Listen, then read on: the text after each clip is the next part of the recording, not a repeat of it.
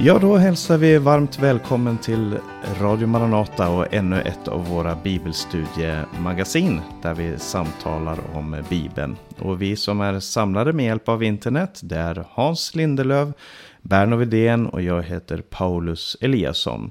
Och det som vi har samtalat om eh, under flera veckor nu, det här är den trettonde delen, det är patriarkerna, de eh, bibliska patriarkerna Abraham, Isak, Jakob och nu har vi kommit fram till Josef och hans bröder. Och ehm, så det här är då eh, från första Mosebok kapitel 12 och vi har kommit fram till det 39 kapitlet. Och vi ska dela på texten här som vi brukar göra. Eh, hans ska få läsa kapitel 39 som handlar om Josef, hur han kommer till Potifar. Eh, kapitel 40 som handlar om Josef i fängelse ska jag eh, tala om. Och sen så ska Berno dela med sig här om eh, hur Josef kommer till farao. Men jag ska överlämna ordet till dig här Hans så ska du få ta med oss in i texten. Varsågod. Ja. Eh, Josef hos Potifar, ja. Och jag läser. Josef hade förts ner till Egypten och Potifar som var hovman hos farao och befälhavare för livvakterna. Observera, han var hovman hos farao och befälhavare för livvakterna. Hade verkligen en ställning i det egyptiska samhället. Potifar köpte Josef av ismaeliterna som hade fört honom dit. Herren var med Josef och han blev en man som lyckades med allt. Han var i sin egyptiska herres hus och hans herre såg att Herren var med honom. Eftersom Herren lät allt han gjorde lyckas i hans hand. Josef fann nåd för Potifars ögon och fick betjäna honom. Potifar Hovman hos farao, befälhavare för livvakterna, satte honom över hela sitt hus och lämnade allt han ägde i Josefs händer. Från den stund han satte honom över sitt hus och alla sina ägodelar välsignade Herren Egyptiens hus för Josefs skull. Herrens välsignelse vilade över allt som var hans, både hemma och ute på marken. Och han lämnade allt i Josefs händer. Med honom som hjälp bekymrade han sig inte om något annat än maten som han åt. Eh, det här stycket, eh, om jag bara stannar till lite grann här för att reflektera över tredje versen. Det heter Hans herre såg att Herren var med honom. Alltså Potifar, hovman hos farao och befälhavare för livvakten, kunde identifiera vem som var med Josef. Mycket märkligt tycker jag att Herren Gud var känd i Egypten på den tiden. Något som också kommer fram senare i texten. Och Det kan man verkligen fundera på. Det står inte att han identifierade att det var något märkligt med Josef. Det står inte att han identifierade att den eller den egyptiske guden verkar vara med honom. Det står att han såg att Herren, Israels Gud, var med honom. Ja, det står Herren som utan vidare, vi förstår, är just Israels Gud. Vi läser vidare. Josef var välväxt och såg bra ut. Efter en tid hände det att hans herres hustru kastade sina blickar på honom och sa Ligg med mig. Men han vägrade och sa till sin herres hustru När min herre har mig i sin tjänst bekymrar han sig inte om något i huset. Allt han äger har han lämnat i mina händer. Här i huset har han inte större makt än jag och han har inte nekat mig någonting utom dig, eftersom du är hans hustru. Hur skulle jag då kunna göra något så ont och synda mot Gud? Och fast hon talade så till Josef dag efter dag lyssnade han inte på henne. Han ville inte ligga hos henne eller vara tillsammans med henne. Ja, bibelöversättningen kan man fundera på. Ligg med mig, säger den här kvinnan. Karl XII så säger hon ligg när mig. I 1917 så säger hon ligg hos mig. Men här är det en senare tids översättning och den kanske är mer korrekt. Jag vet inte, jag har försökt kolla det. Det är inte så lätt att tränga in i hebreiskan. Men om jag fattar saken rätt så finns det liksom en viss distans i det hon säger. Det är faktiskt inte så rakt på sak. Förr i världen var man lite mer försiktig när det gällde att tala om sådana saker. Det fanns en blygsel trots allt, även om den här kvinnan var ganska så oblyg. Och vi möter någonting här då, vi möter någonting så ovanligt som en kysk man. Det är inte så många sådana som finns i Bibeln. Jag har försökt kolla upp det också, men det finns de som har onekligen en ky kysk säger jag, därför att 1917 års eh, översättning har ju den rubriken till det här om Josefs kyskhet, till det här kapitlet. Att han var angelägen om alltså att inte Alltså man kan säga budet mot äktenskapsbrott var väldigt inpräglat i honom. Fast lagen ännu inte hade blivit given. För den blir ju inte given förrän i andra Mosebok. Han stod emot det här eh, förslaget som återkom läser vi i elfte versen. Men en dag kom han in i huset för att utföra sitt arbete och ingen av husfolket var där inne. Då grep hon honom i manteln och sa Ligg med mig. Men han lämnade manteln i hennes hand och flydde och sprang ut. När hon såg att han hade lämnat manteln i hennes hand och flytt ropade hon på sitt husfolk och sa till dem Se här, han har tagit hit till oss en hebreisk man som vill roa sig med oss. Han kom in till mig och ville ligga med mig, men jag skrek högt. Och när han hörde hur jag höjde rösten och skrek lämnade han manteln hos mig och flydde och sprang ut. Han ville roa sig med oss. Här är också intressant att jämföra äldre översättningar.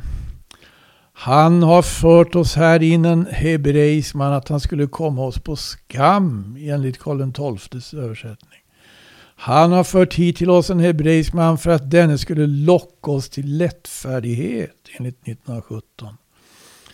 Och om jag har tolkat hebreiska ordet rätt som jag har försökt göra med hjälp av konkordans så kan man också översätta det här, han vill driva sitt spel med oss. Och så kommer det då till den sextonde versen och hon lät hans mantel ligga kvar hos sig till hans herre kom hem.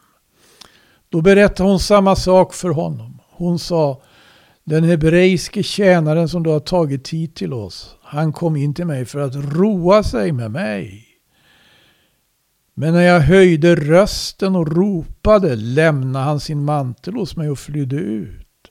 När Josefs herre hovman hos farao, befälhavare över, över eh, vad hette det för någonting egentligen? Livvakterna. Hörde detta. Eh, så och, och hörde sin hustru berätta för honom att hans tjänare hade gjort så mot henne blev han rasande och satte Josef i fängelset. Pang! platsen där kungens fångar hölls fängslade. Där satt Josef i fängelset. Här var inte tid för någon rättegång, var inte tal om. Skulle det bli det kanske det skulle falla ut lite annorlunda. Det kunde ju finnas vittnen, det kunde finnas de som kände till hur det var med den här kvinnan. Men den här hovmannen hos farao och befälhavaren över livvakterna satte resolut Josef i fängelset och var ingen som diskuterade den frågan med honom. Där hamnar Josef då i fängelset. Vers 21. Men Herren var med Josef och han gav honom nåd och lät honom bli vänligt bemött av föreståndaren för fängelset. Han lät Josef ha ansvar för alla fångar i fängelset och göra allt som skulle göras där. Föreståndaren för fängelset bekymrade sig inte om något som Josef hade hand om eftersom Herren var med honom och lät honom lyckas i allt han gjorde. Och det här kommer alltså att leda vidare och jag kommer tänka på ett ord i Ordspråksboken.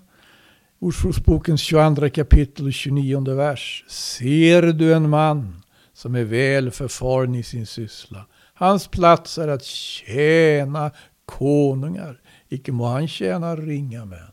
Vart han än kom, denne Josef, så var Herren med honom. Och en och annan i Egypten kunde faktiskt förstå att det var också Herren som var med honom. Men det hjälpte inte i fallet Potifar, så när hans hustru gjorde den här framställningen mot Josef så var Josef så att säga rökt. Och ingenting kunde rädda den situationen. Ja, något om det kapitlet. Mm. Ja, tack ska du ha Hans. Eh, Berno, vad säger du om, om eh, Josef hos eh, Potifar? Ja, Josef han eh, hamnade verkligen i olika situationer. Riktiga ytterligheter. Sålde som slav, hamnade hos Potifar. Men det står att Gud var med honom och han blev satt över hela hans hus. Han eh, anklagas för våldtäkt, hamnar i fängelse och så i fängelset ser vi också han blev den högst uppsatte på ett sätt i fängelset. Herren var med honom. Och det, det, det är stort att se hur Josef i alla de här situationerna eh, åtnjuter Herrens beskydd eller välsignelse. Och oavsett hur omständigheterna ser ut så är det här en oerhörd bild på Guds trofasthet i allt. Mm. Ja, och, och, det är ju tydligt att det, både i början och i slutet av kapitlet så står det här Herren var med Josef. Och hans herre, alltså Potifar, såg att Herren var med honom. Och sen är det fångvaktaren då som, som säger att Herren var med honom. Eh, det är helt klart att, att hans relation till Herren är det som utgör skillnaden här. Och, och, vi kan ju se kontrasten mot det som vi talade om förra gången när jag läste om Juda och Tamar. Eh, jag sa då att det finns en, en kontrast i den här berättelsen och, och det gör det verkligen om man tänker på alltså hur Juda behandlar sina egna drifter, sina egna lustar och vad som är rätt inför Gud. Eh, Josef, utan att lagen är given som, som Hans så sant påpekade här, så är det ändå så att Josef, han väljer att göra det som han förstår är eh, Eh, att, eh, att inte synda mot Gud. Alltså han säger det, skulle jag göra något så ont och synda mot Gud? Han följer inte det, det som, jag menar här, här har vi en ung man det, eh, som, som man nästan förutsätter utifrån de berättelser som man har sett hittills där, där det alltid står om att eh, någon såg, någon tar och någon ger så det är nästan i varje situation en man som gör det här. Och, och eh, män som dominerar, män som förstör, män som, som tar kvinnor. Men här är det då en kvinna som har makt över en man. Och igen så används det här uttrycket hon såg, hon tog, hon begärde, hon tog.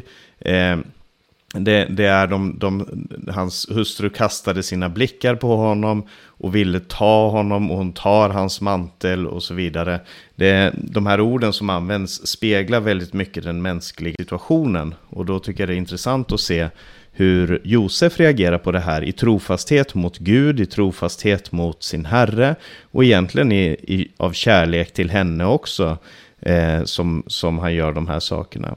Och, eh, han, och han blir ju också en välsignelse, det tycker jag är någonting stort i den här texten, att han, eh, det står här att han blev en välsignelse, för att det är ju ett tema, Herrens välsignelse vilar över allt som var hans, både hemma och ute på marken.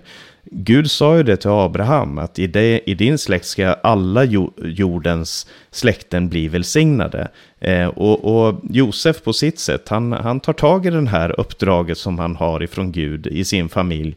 Att föra ut Herrens välsignelse till alla människor omkring sig. Och man kan ju, eh, jag tycker det var intressant att du tog ett ordspråk här också, eh, Hans, och, och eh, drog, eh, drog in det. För att det, det handlar väldigt mycket om den här tanken, om du gör det goda så sker det goda. Eh, för det står ju mycket om i Ordspråksboken. Om du gör rätt så, så sker det som är rätt. Men det är ju inte alltid så. Alltså här ser vi både att det är så. Alltså han välsignar och han blir välsignad. Han, han tjänar i, i trofasthet och därför så, så får, blir han betrodd i Potifars hus. Men å andra sidan så fortsätter han att vara god. Men, men ändå så sker det här illa som är, som är i den här berättelsen. Och och därför så är det ju intressant. Vi ska gå in nu på de, eh, det nästa kapitlet, då, kapitel eh, 40. Och här berättas det då om hur Josef, vad som händer med Josef när han är i, i eh, fängelset. I det här fängelset, det kung, kungliga fängelset som, där kungens fångar befann sig. Och Eh, det, det, man kan ju psykologisera berättelsen om Josef och det är det många som har gjort. Jag har hört psykologer som har pratat om den här berättelsen som, som liksom en slags sån här gör det bästa du kan i varje situation. Alltså först så kommer han som slav till Puttifars hus, ja då gör han det bästa av det, försöker vara en välsignelse där. Sen så hamnar han i fängelset, ja då gör han det bästa av den situationen, så att han blir en välsignelse där. Eh, och det liksom leder honom mot det som det som på ett sätt är hans öde eller så. Men, men jag tycker inte bara man ska, det, det, är sant det där och det kan säkert vara en lärdom som många människor kan, kan lära sig någonting av. Men jag tycker inte att det är hela sanningen för att det handlar väldigt mycket om det här, för Gud var med honom. Alltså det finns en godhet som kommer ifrån Gud som, som hör ihop med det som berättas här. Och då står det så här från den första versen. En tid därefter hände det att den egyptiske kungens munskänk och hans bagare förbröt sig mot sin herre, kungen av Egypten. Farao, alltså kungen av Egypten, blev arg på båda sina hovmän, överste munskänken och förste bagaren, och satte dem i förvar hos befälhavaren för, för livvakterna i fängelset där Josef satt fånge. Och det är ju intressant för att det här eh, ordet här förbröt sig, eh, att de, de förbröt sig mot honom, det, det är samma ord som Josef använder om att synda mot Gud i kapitlet innan. Så där han säger, jag ska inte synda mot Gud genom att göra Potifars hustru till lags. Eh, det, var, det var så han såg det, var därför han var där. För att han inte ville synda mot Gud. Men de andra var där därför att de hade, enligt faraos synd, syndat emot honom. Så det är en kontrast där mellan de som satt där för att de syndade mot farao och den som satt där för att han inte ville synda mot Gud. Och vad de hade gjort, det vet vi inte. Det, det, det vi kan läsa om i historien om kungar och människor med makt är att eh, rättfärdighet är liksom inte den stor, den stora prioriteringen, framförallt inte när det gäller dem själva. Utan det kan vara nycker, det kan vara irritation, det kan vara nästan vad som helst. Alltså Nebukadnessar, han ville ut och han ville döda Babylons alla spåmän när han hade haft en dålig dröm en natt som, han, som ingen av dem kunde tolka. Eh, det är väldigt ofta på det sättet det är. Det är när man är nära kungen med makt så är det en bra position om man klarar att hantera den. Men om man inte förstår att navigera det här, de här eh, maktkorridorerna så, så, stå, så är man också utsatt för, för ödets nycker. Eller rättare sagt de här maktmänniskornas nycker. Och, men, eh, och det kommer vi se igen senare i den här berättelsen. Hur farao eh, använder sin makt mot de här människorna. Men vad, vilka var de här då? Ja, den ena står där han var munskänk och den andra var bagare, förste bagaren. Eh, och munskänk är ju, det är ju den som bär koppen med vin eller vad det skulle vara som, som kungen då dricker. Det är en position som man har där det är en som ger, som testar först, ser till att det inte är något gift kanske, eh, och den som liksom serverar kungen hans dricka. Eh, och, och, det var ju på den här tiden också en väldigt viktig politisk position för att det var den personen som var närmast kungens öra så att säga. Nehemja hade ju en liknande position i Babylon, långt senare naturligtvis, men, men det står också att han var kungens munskänk. Eh, så det, det, var en stor, en, en framstående position. Och den andra då var var förste bagaren, så han hade också en position, om än den var mer som en arbetare, kanske inte så mycket i det politiska, men han var en bagare för kungen. Och det sägs att de var hovmän, står det här i texten. Egentligen så är det här ordet som också används för eunuck. Eh, de två sakerna gick ofta hand i hand, men det användes som regel om en officiell titel.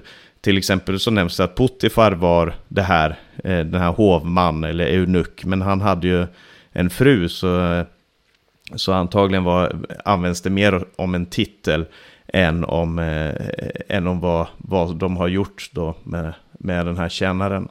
Men vi fortsätter i texten, det står så här. Befälhavaren för livvakterna utsåg Josef att betjäna dem och de satt där i förvar en tid. Medan de satt i fängelset hade den egyptiske kungens munskänk och hans bagare samma natt var sin dröm, var och en med sin särskilda betydning.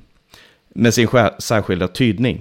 När Josef kom in till dem på morgonen såg han att de var upprörda. Han frågade faraos hovmän som satt i förvar med honom i hans herreshus, varför ser ni så sorgsna ut? De svarade honom, vi har haft en dröm och det finns ingen som kan tyda den. Josef sa till dem att ge tydningen är Guds sak, berätta för mig. Och det är intressant, här är två stycken som sitter på, som har blivit förvisade till fängelse av eh, farao. Eh, de har all anledning att vara sorgsna, de har all anledning att, att vara bekymrade. Men det som bekymrar dem verkligen, det är den här drömmen. Och i Egypten så tillskrev man drömmar en väldigt stor betydelse. Det finns, man har hittat från den här tiden och tidigare och senare eh, böcker som handlar om drömmar. Så drömmar var liksom en hel vetenskap, man hade ett väldigt starkt förhållande till det. Och Josef hade ju själv redan haft sina två berömda drömmar som vi talade om i förra programmet. Där han såg de här skärvarna och där han, där han såg eh, där han såg månen och stjärnorna och sol, eh, alla de som, som böjde sig för honom. Eh, och så men, men i Bibeln så kan vi ju läsa då om...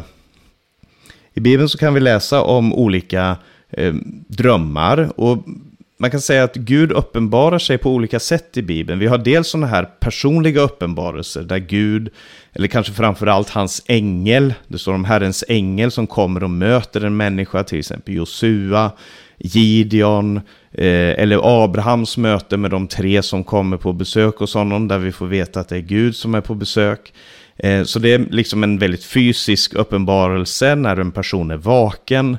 Eh, och sen så har vi då här som är visioner, som när man, när man läser eh, profeterna till exempel så kan man se att de väldigt ofta får visioner och en slags uppenbarelser när de ligger i sin säng eller när de är någonstans mellan det vakna och det sovande så får de så är det som att deras sinnen på något sätt öppnas.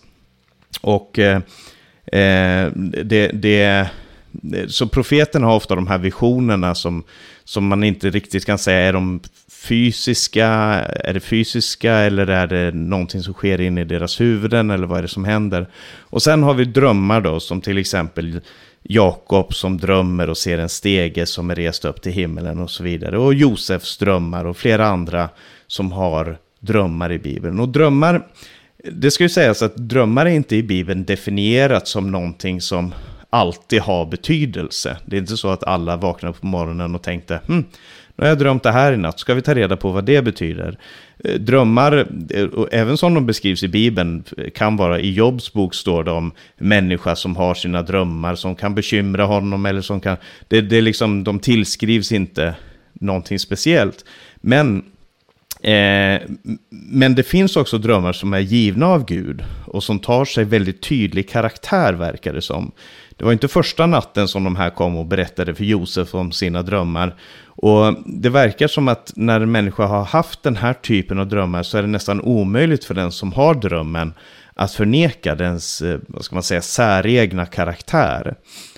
Eh, jag har ju syskon här i Rumänien. Och här i Rumänien så är det ganska vanligt, verkar det som, i kristna församlingar att man refererar till sina drömmar. Om man har haft en speciell dröm så ska man gärna berätta, ursäkta, eh, berätta det och man ska också eh, försöka få en uttydning. Och jag har många syskon som kommer till mig här och säger, du, kan du berätta för mig, vad betyder den här drömmen? Och jag har verkligen inte den gåvan. Det är någonting som jag Eh, får säga att jag ber till Gud om. För som regel så tänker jag, men jag vet inte, jag har ingen aning om vad den här drömmen kan betyda. Och så försöker jag liksom med Guds ord och med det som jag upplever att jag liksom kan säga med frimodighet. Att berätta lite om, om vad Gud kan tänka sig vilja säga och sådär. Men, eh, men Josef han hade verkligen den här drömmen, och, eh, den här gåvan ifrån Gud. Och så fortsätter texten och säger så här, då berättade överste munskänken sin dröm för Josef och sa, jag drömde att jag såg en vinstock framför mig. På vinstocken fanns tre rankor och knappt hade den skjutit skott förrän blommorna slog ut och klasarna bar mogna druvor. Jag hade faraos bägare i handen och jag tog druvorna och pressade dem i faraos bägare. Sedan satte jag bägaren i faraos hand. Josef sa till honom, här är tydningen. De tre rankorna betyder tre dagar. Om tre dagar ska farao upphöja ditt huvud och ge dig din plats tillbaka. Du ska få ge farao bägaren i handen som förut när du var hans munskänk. Men tänk på mig när det går bra för dig. Visa barmhärtighet mot mig och påminn farao om mig och hjälp mig ut ur det här huset. Jag blev bortrövad från Hebreernas land och här har jag heller inte gjort något som jag skulle bli satt i fängelse för. Och här talas det om ett upphöjt huvud. Han eh, säger att farao ska upphöja ditt huvud. Och det finns två olika upphöjda huvuden i den här berättelsen. Och det finns en, en subtilitet för att eh, eh, munskänken och, och, och, bakaren får två olika tolkningar på sina drömmar. Som man skulle kunna tänka sig handlar om precis samma sak. Men, men Josefs upplever eller får av Gud veta att det finns en subtil skillnad här som, som kanske för den som hör det här eller som försöker säga någonting om det här inte kan eh, förstå i sitt eget intellekt. Eh, man skulle kunna tänka sig att, ja men okej, okay, om det är någonting positivt att kungen ska ge dig tillbaka din makt, ja men då gäller det för båda, för de är så pass snarlika. Men Josef upplever någonting här och får profetiskt säga att till, först till munskänken, du ska få din makt tillbaka. Och så säger han, tänk på mig, eller kom ihåg mig. Och det är ett ganska viktigt ord som vi ska komma tillbaka till, eh, för att det visar sig att han inte kommer bli ihågkommen. Men Josef, det han ber om här, säger han, eh, visa barmhärtighet mot mig, står det i vers 14, och påminn farao om mig. Eh, Barmhärtighet här, det är det här ordet som jag kommer tillbaka till gång på gång på gång. Ett av mina favoritord i den hebreiska bibeln, det är chesed. Chesed, alltså trofast kärlek, lojalitet, eh, visa mot mig barmhärtighet eller nåd. Det är ett av de vanligaste orden i bibeln för, för att visa någon en, en kärlek som, som är även när man inte förtjänar kärlek. Alltså även när den andra inte kan göra någonting för det. Så, men det vi får lära oss i den här historien är att man kan inte alltid lita på människors kärlek. Man måste sätta sin lit till Gud. Och så fortsätter texten och säger att när första bagaren såg att Josef hade gett en god tydning sa han till honom, jag hade också en dröm. Och där bar jag tre, bar jag tre korgar med vetebröd på huvudet. I den översta korgen fanns det alla slags bakverk som farao brukar äta, men fåglarna åt dem ur korgen på mitt huvud. Då sa Josef, här är tydningen. De tre korgarna betyder tre dagar. Om tre dagar ska farao upphöja ditt huvud och ta av dig det. Han ska hänga upp dig på trä och fåglarna ska äta ditt kött. Tre dagar därefter var det faraos födelsedag och han höll en fest för alla sina tjänare. Då upphöjde han bland sina tjänare både den överste munskänkens huvud och förste bagarens. Han lät överste munskänken få tillbaka sin tjänst och sätta bägaren i faraos hand igen. Men förste bagaren lät han hänga så som Josef hade uttytt för dem. Men överste munskänken kom inte ihåg Josef utan glömde honom. Så här har farao en födelsedag. Det är, aldrig, det är väldigt sällan en bra sak i Bibeln när kungar har födelsedagar. Det finns två exempel på det. Farao hade sin födelsedag här. Herodes hade en födelsedag då han lät hugga huvudet av Johannes döparen. Eh, här talas det om två olika upphöjelser. Det är två olika sätt att förstå upphöjelse. Och det tycker jag är intressant för att i Johannes evangelium så använder både Jesus när han talar om sig själv och Johannes när han talar om Jesus talar om Jesu korsfästelse som en upphöjelse. Och han använder också den här dubbla betydningen av att bli upphöjd. Alltså du kan bli upphöjd genom att någon prisar dig, genom att någon ärar dig, sätter dig på en tron och sätter, du får regera. Men du kan också bli upphöjd genom att någon spikar fast dig på ett kors och höjer upp det korset. Och, och eh, den här dubbelheten använder Johannes när Jesus talar om som, som ormen blev upphöjd i öknen, så ska människosonen bli upphöjd. Så tänker man, vad menar du? Menar du upphöjd är det positiva eller upphöjer det negativa? Och det där finns ju där i korset. För att de som inte ser korsets betydelse, de ser inte upphöjelsen. Men de som ser korsets betydelse, de ser att det är där som Jesus blev upphöjd. Och eh, Josefs lidande berodde ju, på den ena sidan så berodde Josefs lidande här. Han befinner sig här, han är glömd, han är bortglömd till och med av den här mannen som han gjorde gott emot. Så hans lidande beror ju dels på brödernas hat, att de vände sig emot honom och sålde honom. Det beror också på Puttifars eh, o, jag vet inte vad man ska kalla det för, alltså orätt, hans orättfärdighet. Att han bara utgick ifrån att ja, det är den här hebreiska slaven som har gjort orätt. Och så beror det då på den här munskänkens brist på chesed, på tacksamhet, på nåd emot honom. Men å andra sidan så berodde det här också på Herrens providens, att Herren, Herrens för, för, försyn, heter det väl på svenska, att Gud vill att ting ska ske i hans tid. Så Herren upphöjer den som är trofast mot honom, även ifrån den allra djupaste graven. Eh, och jag kan tänka mig när vi kommer till nästa kapitel, så, som Berno ska dela med oss här, så, så, säger, så, så kommer han ju ut ur det här fängelset. Och, och det får mig att tänka på de här syskonen som eh, jag mötte i Dominikanska republiken, i eh, fängelset i Nahayo eh, som hade skrivit över väggen där namnet på församlingen som var Ecclesiastes 4.14, eh, som är predikaren 4.14 som säger att jag såg en man som trädde ut ur fångenskapen för att ta emot kungs, kunglig värdighet. Alltså, det här, den här texten handlar om en man som, som kommer ifrån det allra djupaste. Och för att vara lite väckelsepredikant här, när människor glömmer dig, så i din djupaste dal, så är det ändå så att Gud inte har glömt dig. Gud är med även i den djupaste, det djupaste fånghålet. Nere i Sheol så är Gud närvarande. Det var mina tankar om den här texten här. Eh, Berno, vad, du får ta texten vidare här och dela dina tankar om det som vi har läst här och ta oss vidare i texten. Varsågod. Josef är verkligen en inspirationskälla på många sätt. Man ser hur hur han drabbas på olika sätt. Utav hat, utav förakt, förföljelse.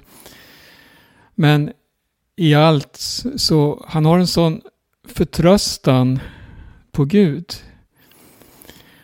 Och eh, även här i fängelset då när, här, när de här två personerna fick möta honom. De de öppnade sig för honom och berättade sina drömmar. Och Josef, han förklarade det han visste och det Gud sa till honom, förstår man. Men eh, han blev bortglömd, som den sista versen sa här. Munskänken kom inte ihåg Josef, utan glömde honom. Och sen står det i nästa kapitel eh, kapitel 41 här. Efter två år hände det att farao drömde att han stod vid Nilen. Alltså två hela år har gått här. Josef var bortglömd utav munskänken. Och Josef hade ju inte gjort någonting. Han, han eh, var ett offer helt enkelt. Och man förstår att det var svårt, nedslående för Josef under de här åren. Men man förstår också att han ändå litade på Gud i allt. Och, och där kan man ta många lärdomar utav. Ibland är det som att det goda som vi gör, det blir, förblir obelönat. Eller du får en dålig belöning, kanske som man tycker i det här fallet då. Men man ser också det här att, med, som har med väntan att göra, att bida. Det, det, är ett vanligt tema som återkommer på olika sätt i skriften och också i det kristna livet.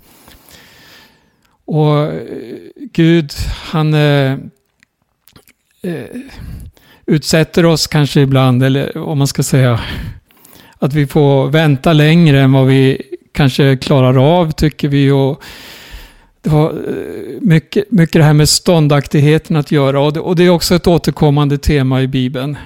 Att vara ståndaktig i allt. Det är uppmaningar som vi möter. Och det här är också en sida man ser hos Josef. Det fanns där. Och Guds, man ser hur Guds hand var med i det hela. Eh, nu är vi inne i det här kapitlet då farao hade drömmar. Och vad vi kommer att se här är det att när tiden var inne, rätt tid, ja då visste munskänken exakt var han kunde hitta Josef. Och eh, jag tänker om han hade blivit frisläppt tidigare eller hamnat i något annat, eh, någon annan omständighet, så vet man inte hur framtiden skulle te sig. Men Gud leder, Gud råder i allt. Ja, och då läser vi från eh, andra versen. Den här eh, egentligen konstiga drömmen som farao hade. Han såg sju kor, vackra och feta, komma upp ur floden och de betade i vassen. Sedan såg han sju andra kor, fula och magra, komma upp ur floden. De ställde sig bredvid de andra korna på flodstranden. Och de fula och magra korna åt upp de sju vackra och feta korna. Därefter vaknade farao. Men han somnade igen och såg då i drömmen sju ax, frodiga och vackra som växte på samma strå. Sedan såg han sju andra ax skjuta upp, tunna och svedda av östanvinden. Och de sju tunna axen slukade de sju frodiga och fulla axen.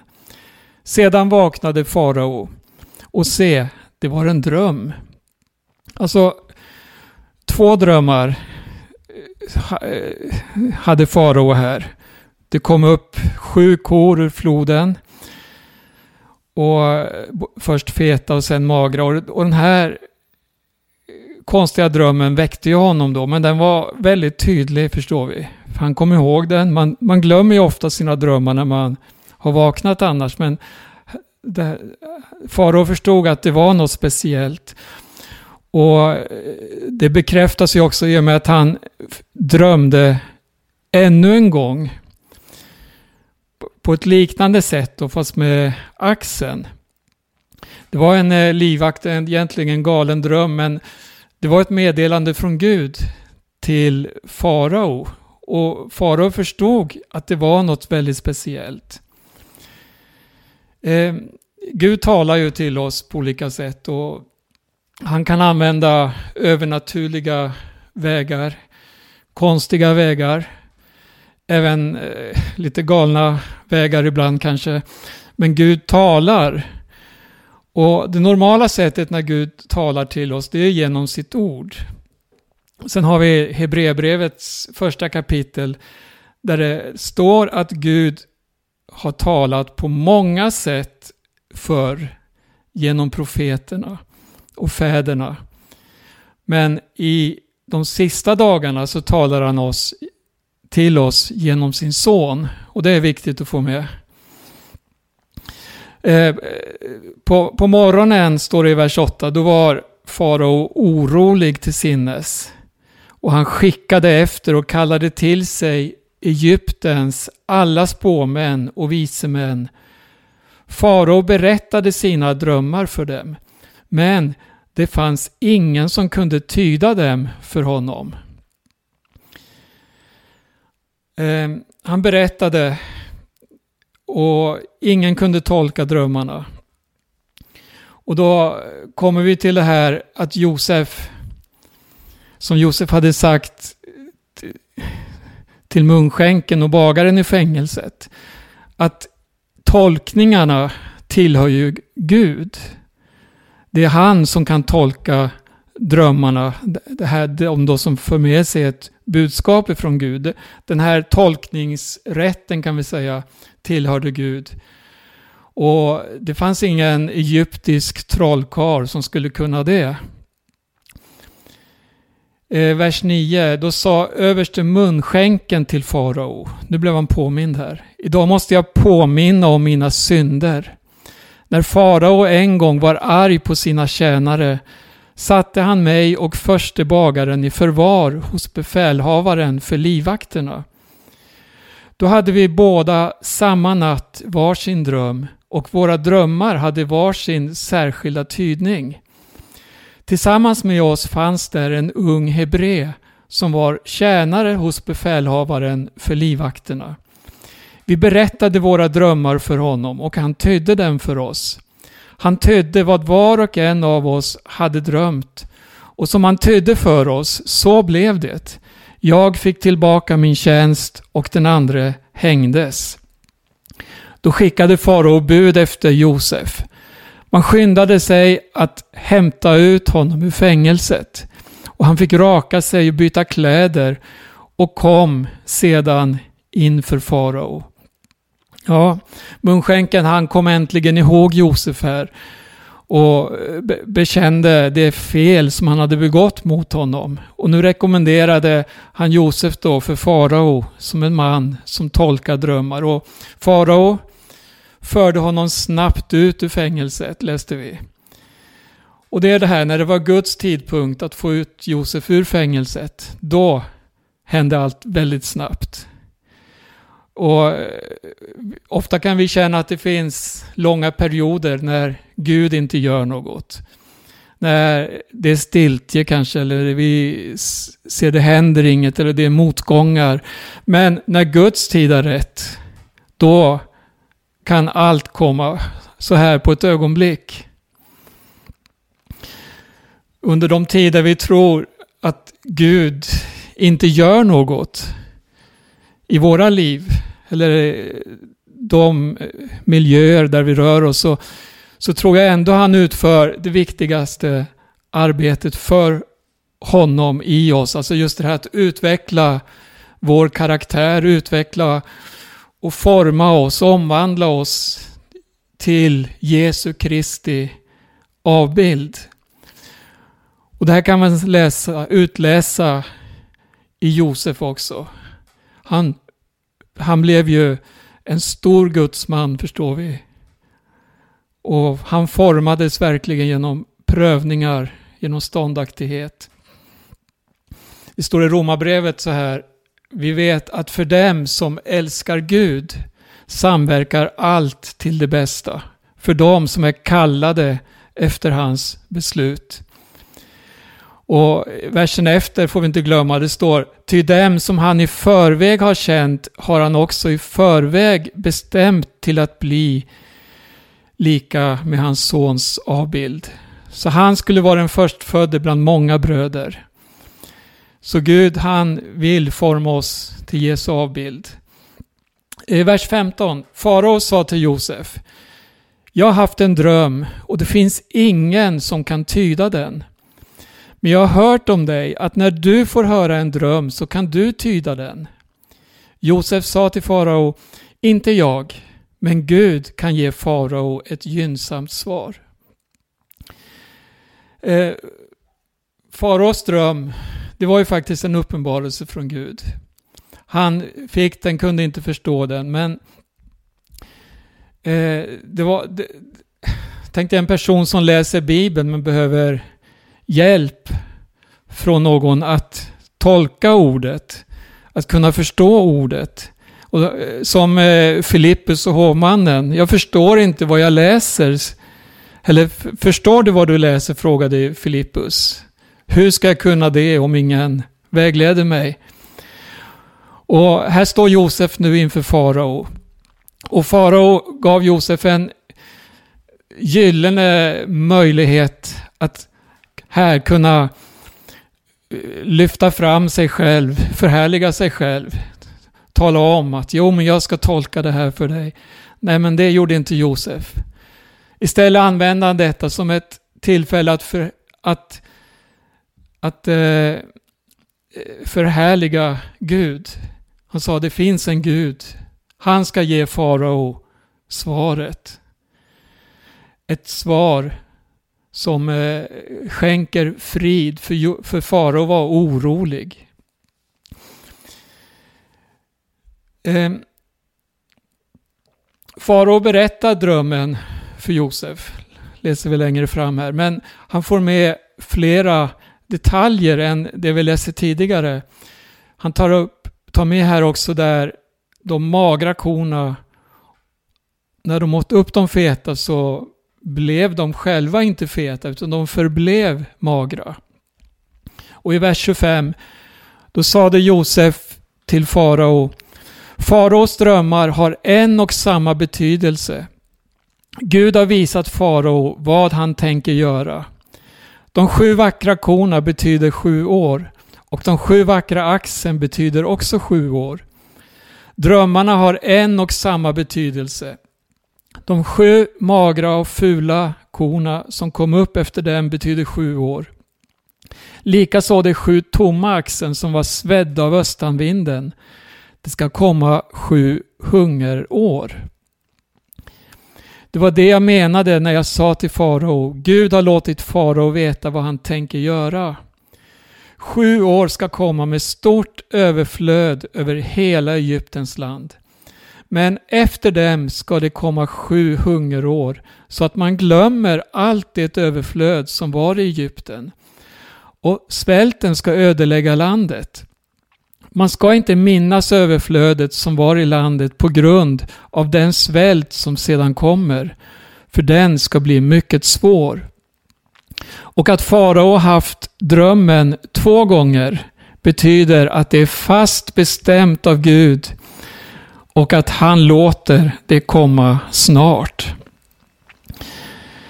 Ja, det skulle vara sju år av överflöd och rikedom följt av ytterligare sju år av brist och en svår hungersnöd så att man skulle glömma de goda åren. Eh, två gånger hade han drömt. Och det, det, står ju längre fram i femte Moseboken och, och Josef han verkade vara insatt i det här också. Genom två eller tre vittnen ska en sak stå fast. Och det här är något genomgående i skriften också. Det här två gånger, två vittnen och så vidare. Det eh, talar om något som man inte bara eh, går förbi hur som helst. Vi kan säga eh, eh, att ja, det är fast, ett, ett Guds budskap som är fastställt. Eh, Guds ord, det är sant. Bibeln talar ju egentligen i många olika stilar på många olika sätt. Men det är, det är en sann historia och det är sanna bud. Vi kan hitta sann poesi, sann visdom och så vidare. Och sann profetia.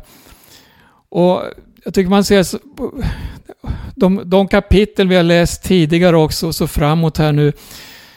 hur Gud, han talar på olika sätt genom syner och drömmar. Och här kan vi också se just det som har med det brådskande budskapet, att det här kommer att ske inom kort. Ehm, jag ska ta med en sak till här innan jag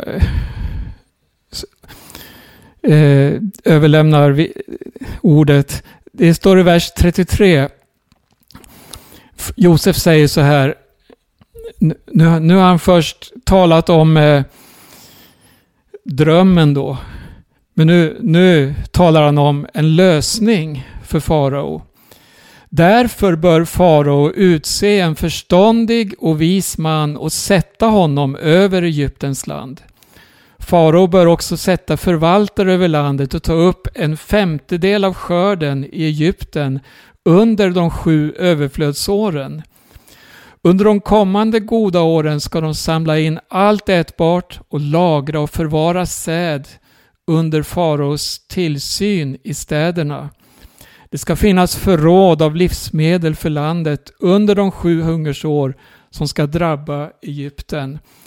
Då behöver inte landet gå under genom svälten. Eh, fram till det här, Josef hade gett farao kunskap. Han hade berättat för honom vad som skulle hända. Och det som hade avslöjats då i drömmarna, att det var ett budskap ifrån Gud.